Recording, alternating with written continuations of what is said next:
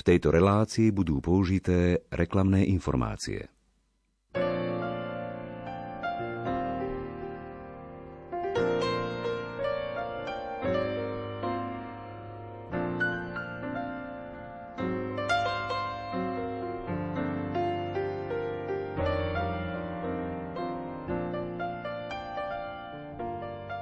Stovky kníh, stovky básní, 5 drám, 5 románov, viac ako 200 poviedok, viac ako 4000 novinových esejí. To je orientačný výpočet diela slávneho britského spisovateľa a laického teológa Gilberta Keita Chestertona. Budeme sa venovať bližšie životu Gilberta Keita Chestertona a tiež si budeme čítať z jeho knihy Ohromné maličkosti. Literárnu kaviareň vysielajú hudobná dramaturgička Diana Rauchová, majster zvuku Grimovci a redaktor Ondrej Rosík. Želáme vám nerušené počúvanie.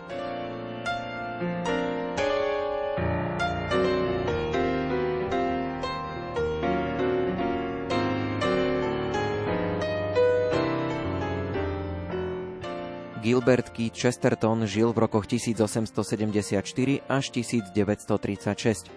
O jeho živote sa rozprávam s Pavlom Hraboveckým, teologom a kňazom Košickej arcidiecezy, keďže sa venuje vzťahu teológie a kultúry a jedným z jeho profesionálnych záujmov je aj Gilbert Keith Chesterton. V akom prostredí Chesterton vyrastal? Sam o tom píše na viacerých miestach aj v svojej autobiografii. Žil v rodine, ktorá bola liberálna, ale viera sa tam už nežila, aj keď liberálna anglikánsky, ale už sa tam viera nežila. Takisto aj politické názory boli všelijaké. On briskne raz píše, že bol čas, keď som veril liberalizmu, ale nikdy som neveril liberálom. Toto bolo teda pozadie, v ktorom on vyrastal. Bol teda anglikánom, ktorý normálne rastol, ako som povedal, v svojom svete, anglikánskej cirkvi. Študoval školy, ktoré už je ťažšie povedať, či ho bavili. Jedno, čo ho zaujalo v mladom veku, bolo maliarstvo. Dokonca naštevoval školu, ktorá ho mala naučiť byť maliarom. Potom prešiel aj nejaké kurzy na vysokej škole, ale nikdy nič nedokončil. Vznikla otázka prečo.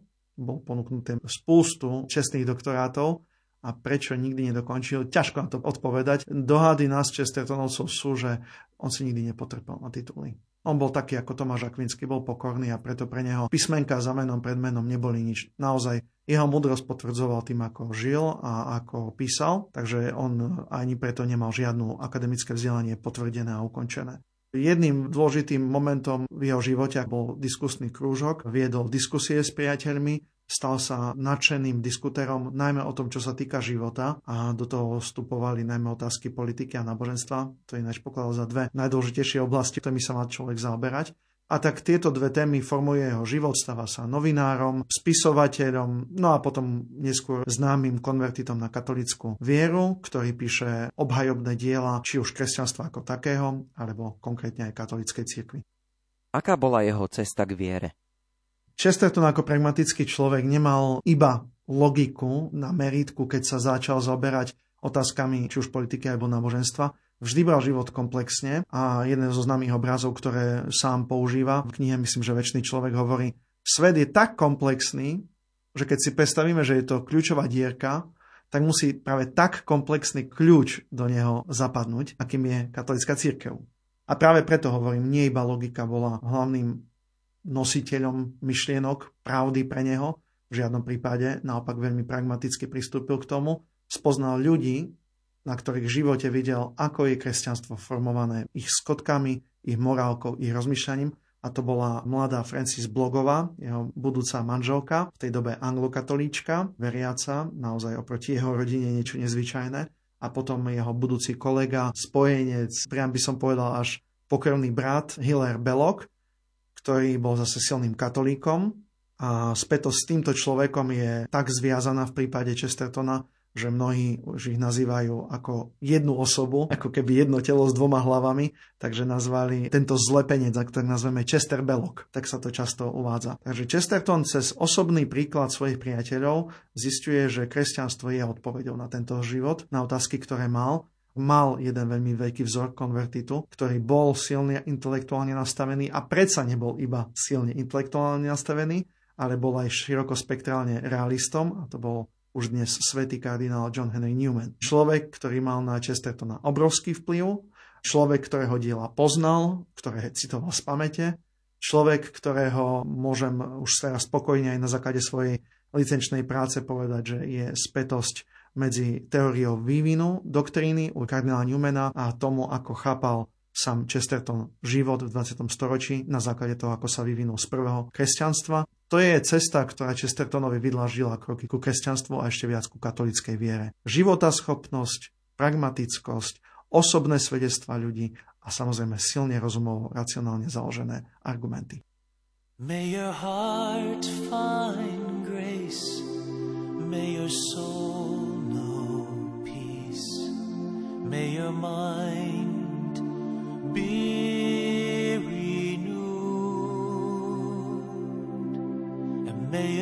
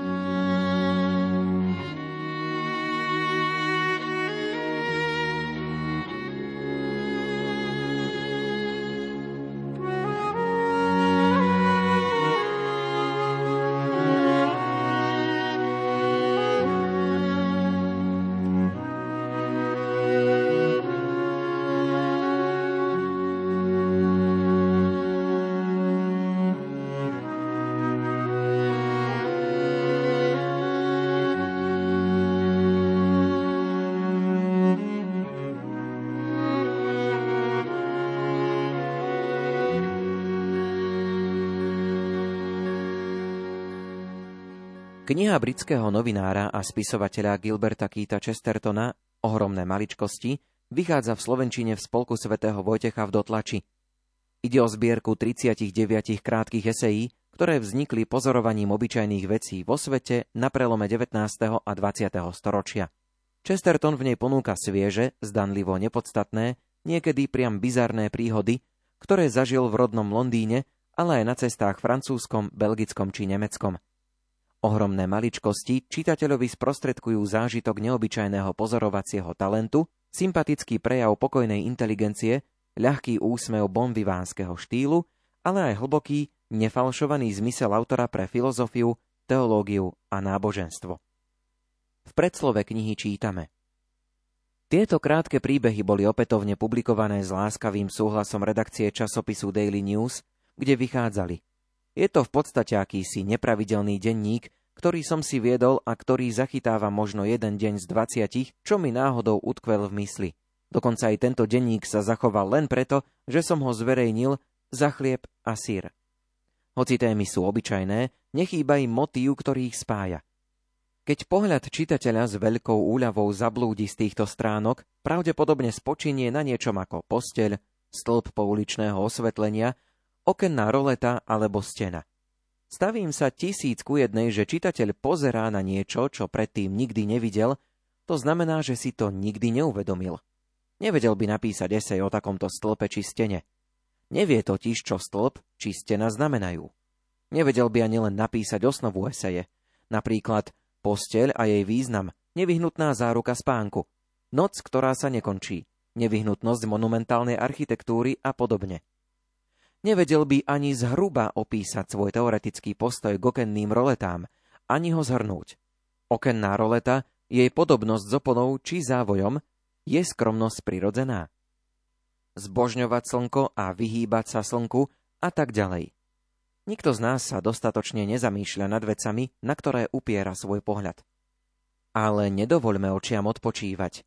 Prečo by oči mali zlenivieť? Cvičme oči, kým sa nenaučia vidieť prekvapivé skutočnosti, na ktoré v prírode natrafíme tak bežne, ako na natretý plot. Staňme sa očnými atlétmi. Naučme sa písať eseje o zatúlanej mačke alebo o farebnom oblaku. V nasledujúcich riadkoch som sa o niečo také pokúsil. Hoci kto iný to môže urobiť lepšie, ak to skúsi.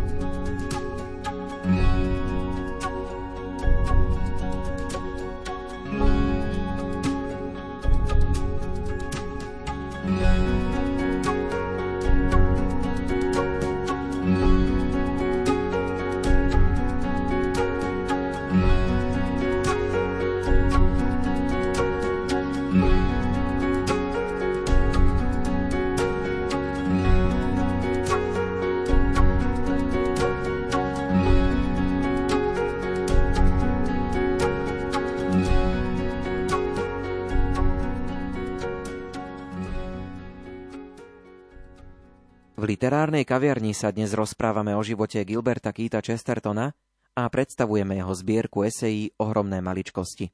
Rozprávame sa s Pavlom Hraboveckým, teológom a kňazom Košickej arcidiecézy, keďže sa venuje vzťahu teológie a kultúry a jedným z jeho profesionálnych záujmov je aj Gilbert Keith Chesterton. Ako to bolo s jeho konverziou, kedy napokon konvertoval? Konverzia alebo prijatie do rímsko-katolíckej cirkvi prebehla až v roku 1922, ale pritom najznámejšiu knihu, zdá sa, stále najpopulárnejšiu Chestertonovú knihu Ortodoxia, napísal už v roku 1908 to je zaujímavý fakt, že už myšlienkami bytosne bol katolíkom dávno, ale čo si oddiaľovalo to prijatie do plného spoločenstva s katolíckou cirkvou. Čo to bolo, prečo tak váhal, sú len dohady. Niečo naznačil sám Chesterton, niečo odborníci na jeho život naznačujú, lebo to našli v nejakých odkazoch, skôr sekundárnych odkazoch. Takže ja čo môžem ponúknuť ako jeden z najväčších a najpravdepodobnejších dôvodov bola láska k manželke. Jeho manželka milovala anglokatolickú církev, svoju tradíciu anglikánky, takže Chesterton nechcel tlačiť svoju manželku na konverziu do katolíckej cirkvi, takže skôr kvôli nej chcel, aby prešli spolu. To bol jeden z najpravdepodobnejších dôvodov, prečo neprestúpil. Sú aj iné pravdepodobnosti alebo teórie. Nechcel byť katolíkom, a to je dosť smutné, kvôli tomu, ako ponúkal obraz katolíckej cirkvi sám katolický svet hovorí, že protestantský, ten sa dá zvládnuť. S argumentmi, ktoré sú proti katolíkom, to sa dá vybojovať. Tam sa dá aj pekne tá filozofia, teológia katolická ukázať v plnosti proti tomu, čo hovorí najmä ten anglikánsky svet ale keď zažil, čo katolíci hovoria o svojej cirkvi, to ho odradilo. Z dôvodov, ktoré som spomenul a ktoré naštartovali konverziu u Chestertona, keď sa ho to aj pýtali, prečo je katolíkom, povedal na základe takých istých racionálnych argumentov, na základe ktorých je niekto napríklad agnostikom. Hovorí, nemám iba logické dôvody, ale zistil som, že život funguje na akumulácii mnohých pravdepodobností, ktoré v ten moment, ja to poviem tak ľudovo, zakliknú a u neho zaklikli tie mnohé nazhromaždené pravdepodobnosti v jeden moment a povedal, ja verím, že to, čo církev hovorí, je pravda. Nerozumiem všetkému, neviem prečo robí tak, ako robí, ale ja verím, že obraz Krista, ktorý ponúka, je pravdou pre môj život tu a teraz. Ako niekto, kto celý život hlásal pravdu, Chesterton hovorí, církev je pre mňa matkou, otcom, ktorý mi o pravde hovorí. Chesterton písal do novín, ako na to ľudia reagovali. Chesterton bol milovaný. Jeho stĺpčeky a jeho články, kratšie eseje, v novinách boli vyhľadávané. Je zbierka Chestertonových diel vydaná v angličtine. Pôvodné je to neuveriteľné množstvo článkov, ktoré napísal novinových esejí. Založil aj vlastný časopis noviny GK's Weekly, aby dokázal udržať samozrejme finančne všetkých svojich zamestnancov. Bolo to niečo, čo čitateľov bavilo. Jeho briskný humor a jeho vtip boli známe. Vedel sa vyjadrovať o veciach vážnych, ako som hovoril o politike, ale s takým správnym levelom humoru. Nebol nikdy urážlivý, čiže aj keď sa venoval nejakým argumentom v svojich článkoch, nikdy neurážal. Bol veľmi duchaplný, bol odvážny, menoval veci pravým menom, ale pritom bol veľmi prístupný pre ľudí. A tu sme znova pri jeho pragmatickosti.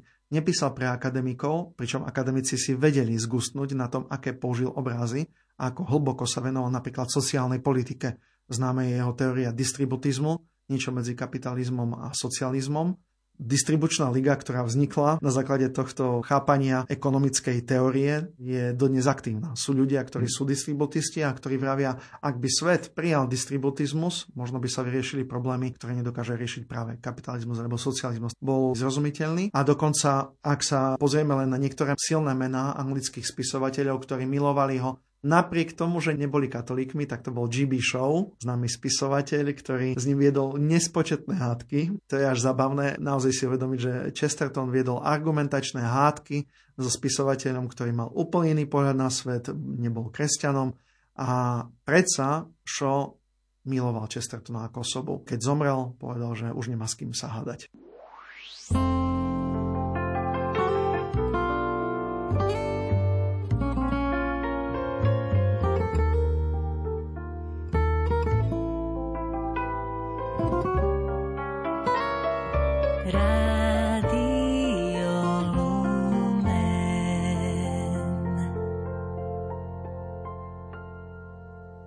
Zachovali sa nám nejaké príhody zo života Gilberta Keita Chestertona? Jeho povaha bola chaotická, úsmevná. Stačí si ho predstaviť. Veľký tučný muž s vejúcimi vlasmi, okuliare na nose, často cigara v ruke, jeho vychádzková palička. Jeho myšlienky ovplyvňovali jeho chôdzu, dá sa povedať, ešte aj pri chôdzi. Premýšľal nad tým, čo napíše, ako napíše. Takže raz táto jedna príhoda je teda jedna z tých zábavnejších, je zachovaná, že sa ocitol na trhu v Harborough a tak telegrafoval svojej manželke, že som na trhu v Harborough, kde by som mal byť. Tak sa zamyslel, že sa strátil a sa objavil, že je na tom trhu. Naozaj nebyť jeho manželky alebo jeho sekretárky Doroty Kolincovej, neviem, čo by z tejto milej postavy Chestertona bolo. Možno len zlepenec rôznych teórií, ale nič praktické. Takže oni boli po jeho boku, čo sa veľmi pekne ukazuje ako ženy, ktoré ukazovali smer, dá sa povedať Chestertonovi, ktoré riadili jeho svet, aby bol usporiadaný a aby on mohol sa venovať tomu, čo naozaj bol skvelý a to je myšlienkový svet. Môžeme hovoriť o tom, že mal Gilbert Keith Chesterton aj nejakú filozofiu? Chesterton nebol filozof po stránke profesionálnej, preto nemôžem povedať, že mal nejakú vlastnú originálnu filozofiu, ktorá by bola nosná pre dnešnú dobu, ale filozofia v tom najširšom slova zmysle ako niečo, čo určuje môj svetový názor môj postoj k životu, toto mal, ako už vravíme o Tomášovi Akvinskom, jednoznačne jeho racionálny postoj cez metafyziku stvorenia, radosť z toho, že som, že existujem, radosť existencie, radosť toho, že stvorenie je dobré, logický poriadok v tomto stvorení. Toto všetko mal Tomáša, to charakterizuje aj Chestertona, ale potom sú tu aj veci, ktoré si Chesterton prisvojil z iných myšlienok, asi najviac kardinála Newmana, ktorý bol pragmatikom, jeho chápanie života nebolo tomistické, bol to bývalý tiež anglikán, takže jeho vnímanie života bolo postavené skôr na realizme, na tom, ako vieme prijať Krista nielen logickým uvažovaním, ale širokospektrálnym chápaním rozumu. To je niečo, čo objavil u Newmana a preto sa dá povedať, že srdce ako princíp života, ktoré naozaj Newman má aj v svojom erbe, Corator loquitur, srdce k srdcu sa prihovára, doplnilo ten racionalizmus svätého Tomáša Akvinského a Chesterton prijal to ešte v takej svojskej podobe naozaj humor, ktorý nebol známy ani pre Tomáša, ani pre Newmana, ale pre Chestertona. Takže filozofia života, úsmevu, radosti zo stvorenia a najmä znova opakujem, realitu života.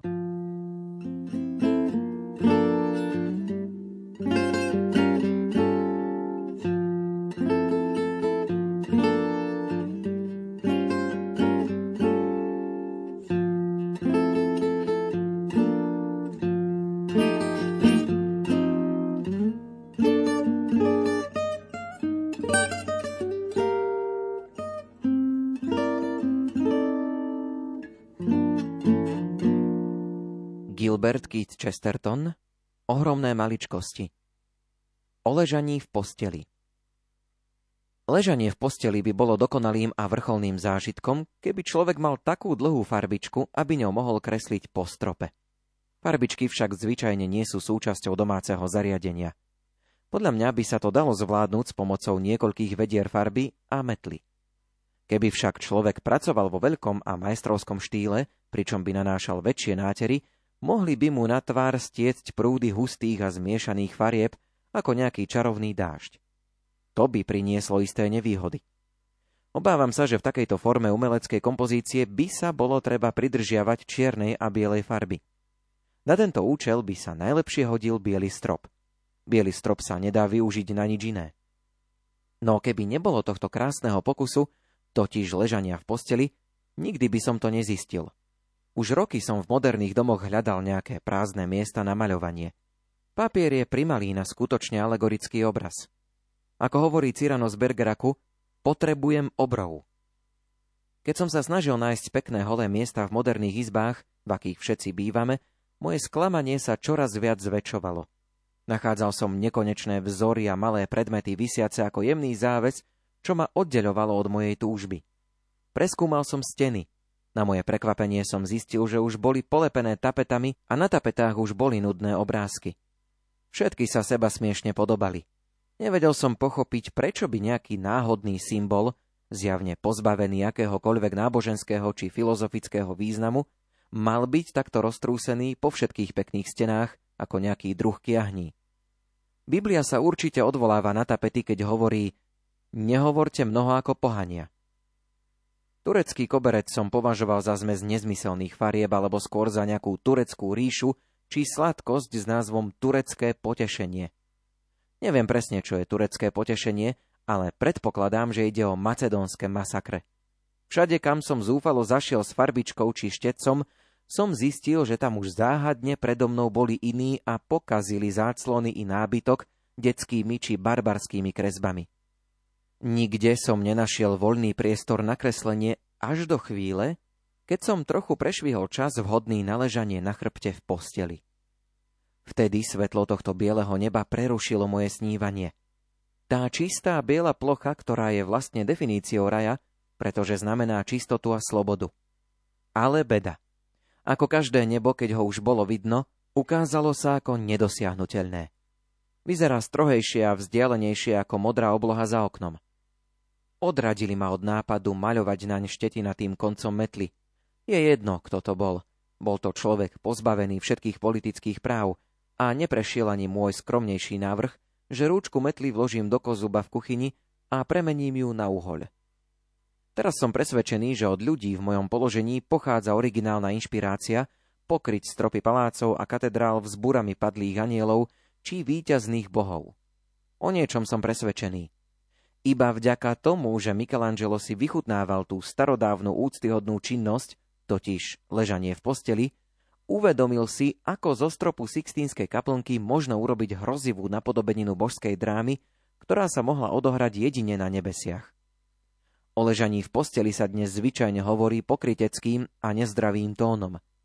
Zo všetkých znakov modernosti, ktoré symbolizujú akýsi druh úpadku, žiaden nie je hrozivejší a nebezpečnejší ako nadchýnanie sa veľmi malými a druhoradými prvkami správania na úkor veľkých a prvoradých prvkov, na úkor väčšných pút a tragickej ľudskej morálky.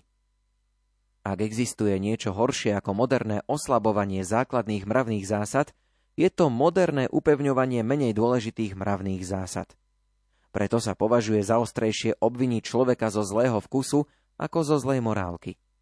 Čistota dnes nestojí vedľa nábožnosti, pretože z čistoty sa urobila nevyhnutnosť a nábožnosť sa pokladá za pohoršenie. Autor divadelných hier môže útočiť na inštitúciu manželstva, ak sa nedotýka spoločenských manierov, a ja som sa stretol s Ibsenovskými pesimistami, ktorí považovali za zlé vypiť si pivo, ale za správne vypiť kianit.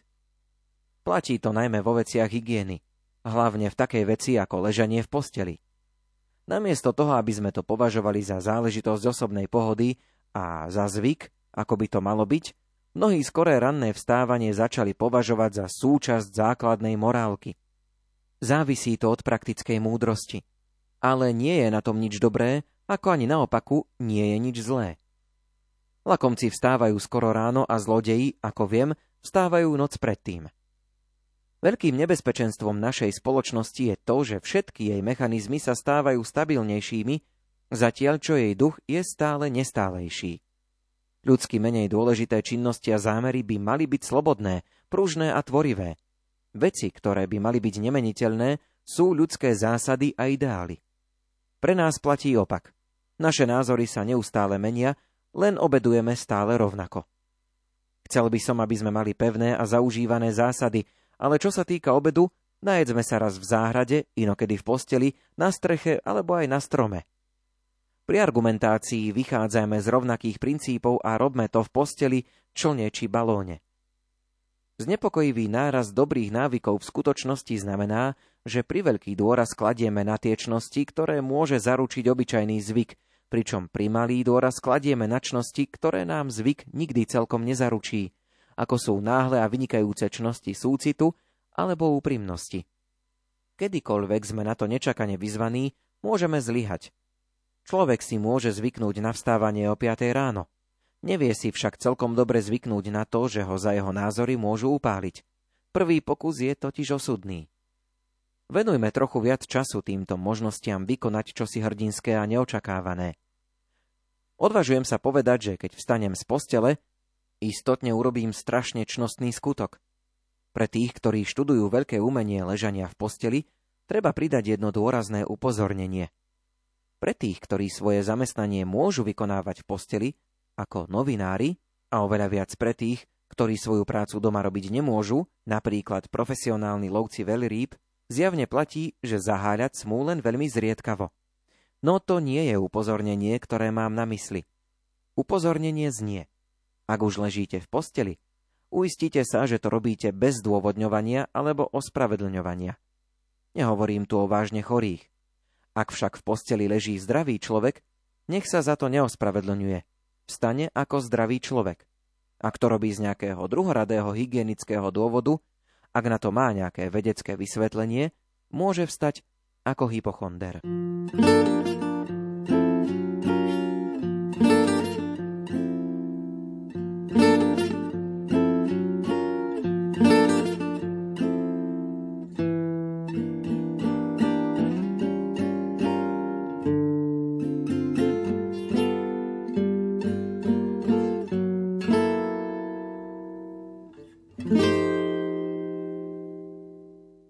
Literárnej kaviarni sa dnes rozprávame o živote Gilberta Keita Chestertona a predstavujeme jeho zbierku esejí Ohromné maličkosti. Rozprávame sa s Pavlom Hraboveckým, teológom a kňazom Košickej arcidiecézy, keďže sa venuje vzťahu teológie a kultúry a jedným z jeho profesionálnych záujmov je aj Gilbert Keith Chesterton. Môžeme povedať, že bol prorokom svojej doby? Ak vychádzame z teologického chápania slova prorok, teda nie ako ľudovo sa berie, že ten, ktorý hovorí pravdu alebo má vidiny budúcnosti, ale ten, kto ohlasuje pravdu v dobe, v ktorej žije, pravdu, ktorú Boh chce povedať svojmu ľudu, ako to bolo v starom zákone. V tomto zmysle naozaj Chesterton bol prorokom. Jeden z mála ľudí, ktorí videli v Anglicku tej doby problém s nastupujúcim známym kancelárom, nemeckej ríše Adolfom Hitlerom. Ten, ktorý hovoril, dávajte si pozor na tohto človeka. Toto nie je dobré, čo sa ukazuje. Vtedy v Anglicku nikto tomu neveril, keď on Chesterton písal a ukázal sa, že mal pravdu. Zomiera Chesterton v roku 36, čiže ešte nezažil vojnu a práve to je to zaujímavé, ako trafil, že čítanie slov, ktoré používa Hitler, sú škodlivými. To je teda jeho prorocké chápanie, čítanie doby v politickom zmysle. Dá sa ale povedať, že veľmi prorockým hlasom bol aj pre našu katolickú vieru. Sám si vnímal, akým silným útokom si prejde církev, a to povedal v budúcnosti, prejde církev v otázke rodiny a sexuality. Čo sa týka aktuálnosti a prorockého videnia v teologickom svete, ktorý je môj, to je kritika úzkeho rozumu. Benedikt XVI v svojej regensburskej prednáške v iných prejavoch povedal, že nemôžeme rozum zužiť na takú formu, aká je prítomná v dnešnej vedeckej diskusii, alebo aj v súčasnej, bohužiaľ aj filozofickej často diskusii. Rozum nie je len to, čo považujú vedci alebo filozofi. Treba sa vrátiť na ten široký rozum, aký mala No, aj stredoveká Tomášovská doba. Univerzálny rozum. Rozum, ktorý nemal problém s autonómiou vedy. Rozum, ktorý nemal problém s filozofiami, z ktorých sa vedli diskusie. Toto je niečo, čo Chesterton obdivoval a predbehol Benedikta XVI, keď povedal, naozaj aj tento problém sa raz ukáže ako vypukli. A jedno, čo je obzvlášť prorocké pre naše prostredie, mal som o tom prednášku na Hanusových dňoch v Bratislave, je ako limitujúco my rozmýšľame o živote, tomu upozorňoval a kritizoval, že veľmi silné čierno-biele videnie je neprospešné nielen pre spoločnosť, ale aj pre katolickú církev. A tak slova, ktoré on používal veľmi opatrne a ak ich už aj použil, tak ich radšej definoval, aby nedošlo k omylom, boli slova konzervatívny a slova liberálny. Nemôže byť konzervatívnym len ten, kto drží sa minulosti, pretože konzervatívny človek sa snaží žiť tu a dnes a teda ponúka veci, ktoré prijal od svojich rodičov, starých rodičov ale na spôsob, ktorý je nový. Mm-hmm. Taký známy obraz, ktorý Chesterton používa. Ak chceme zachovať stĺp, telegrafný stĺp, dnes by sme povedali elektrický stĺp na ulici, takým ako bol, aby plnil funkciu, tak ho musíme na novo natierať.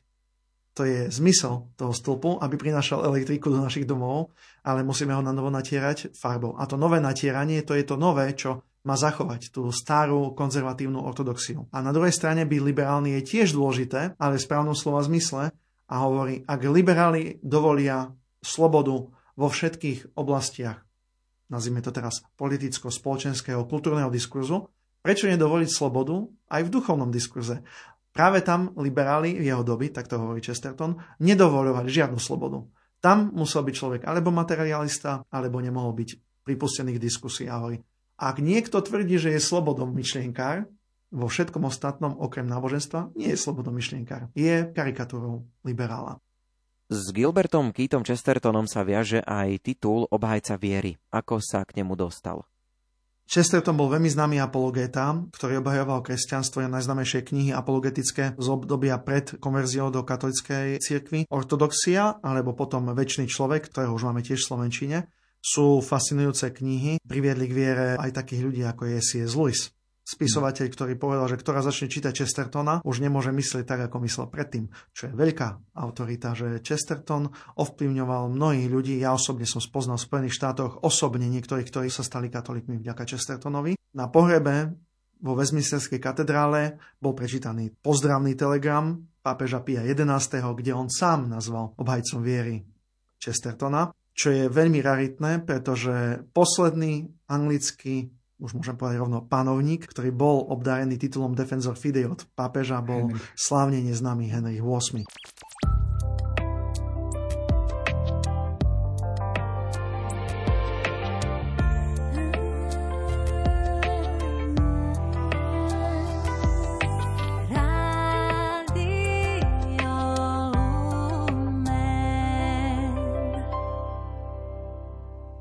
Predstavovali sme si život a dielo Gilberta Keita Chestertona. Jeho zbierku esejí Ohromné maličkosti vydáva spolok svätého Vojtecha v dotlači a je opäť dostupná. O svoje vedomosti sa s nami podelil Pavol Hrabovecký, teológ a kňaz Košickej arcidiecézy. Literárnu kaviareň pripravili hudobná dramaturgička Diana Rauchová, majster zvuku Marek Grimovci, redakčne spolupracovali Martin Ďurčo a Jaroslav Fabian. Od mikrofónu sa lúči Ondrej Rosík. Do počutia.